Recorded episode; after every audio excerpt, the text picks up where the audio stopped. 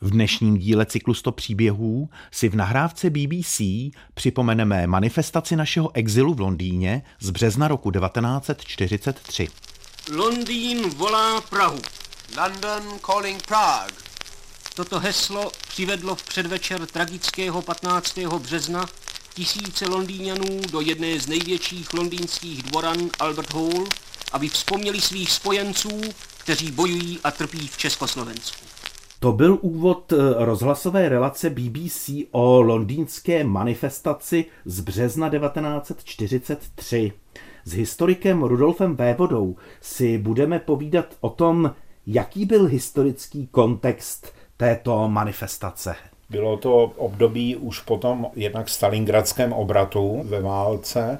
Byla to doba, kdy se připravovalo spojenecké vylodění v Jižní Itálii, ale také doba, kdy Němci utrpěli velké porážky, zejména v severní Africe. Rostla reputace Berešovy exilové vlády. Už o rok dříve, v roce 1942, se Benešovi podařilo od spojenců dosáhnout nulity Míchovské dohody a britská vláda, ale i ostatní vlády postupně té velké aliance začaly tu londýnskou Benešovu vládu uznávat jako jedinou legitimní reprezentaci Československa, čili v kontextu, kdy sílí renomé a respekt té exilové vlády, posílený ještě tou vzpomínkou na velmi kruté vyhlazení lidic, tak v těchto politických reálích se to schromáždění konalo.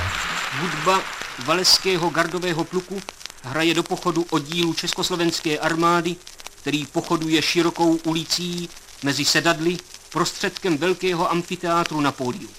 Vojáci nesou britské a československé vlajky, které září v oslnivých paprscích světlometů. Za nimi pochoduje čestná rota.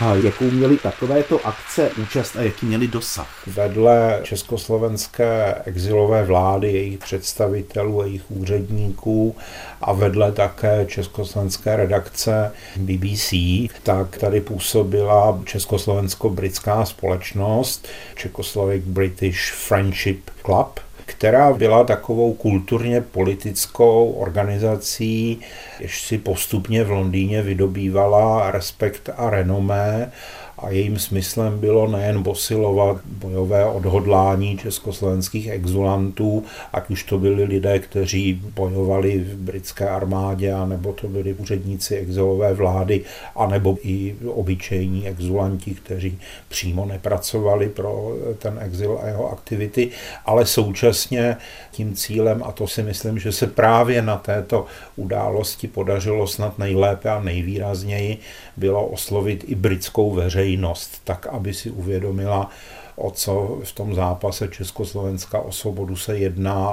Jak často se takovéto akce konaly? Obvykle při příležitosti různých výročí spojených jednak s prvorepublikovým Československem, čili například na výroční dny založení Československa 28. října, také kolem výročí narození Tomáše Karika Masaryka, ale navazovalo to samozřejmě i na starší československé nebo české tradice, to znamená Husová připomínka nebo i svatováclavské schromáždění, které organizovali českoslovenští exiloví katolíci. Ale co je v rámci historické pravdy dobré možná dodat, a souvisí to i se zastoupením komunistů, ne přímo v exilové vládě, ale ve státní radě exilové, takže se několikrát ta britsko-československá společnost přátelství sešla i při výročí oslav narození Vladimíra Iliče Lenina. Společnost československo-britského přátelství kromě svého hlavního sídla postupně založila ještě filiálku, školu, a mládežnický dům, takže disponovala čtyřmi poměrně solidně vybavenými a obsáhlými objekty, kde se konaly nejrůznější akce kulturně politického rázu. My máme v rozhlasové dokumentaci uvedeno, že se ta manifestace v Londýně konala 15. března, ale ten termín není úplně přesný. Podle údajů v odborné literatuře takto schromáždění se uskutečnilo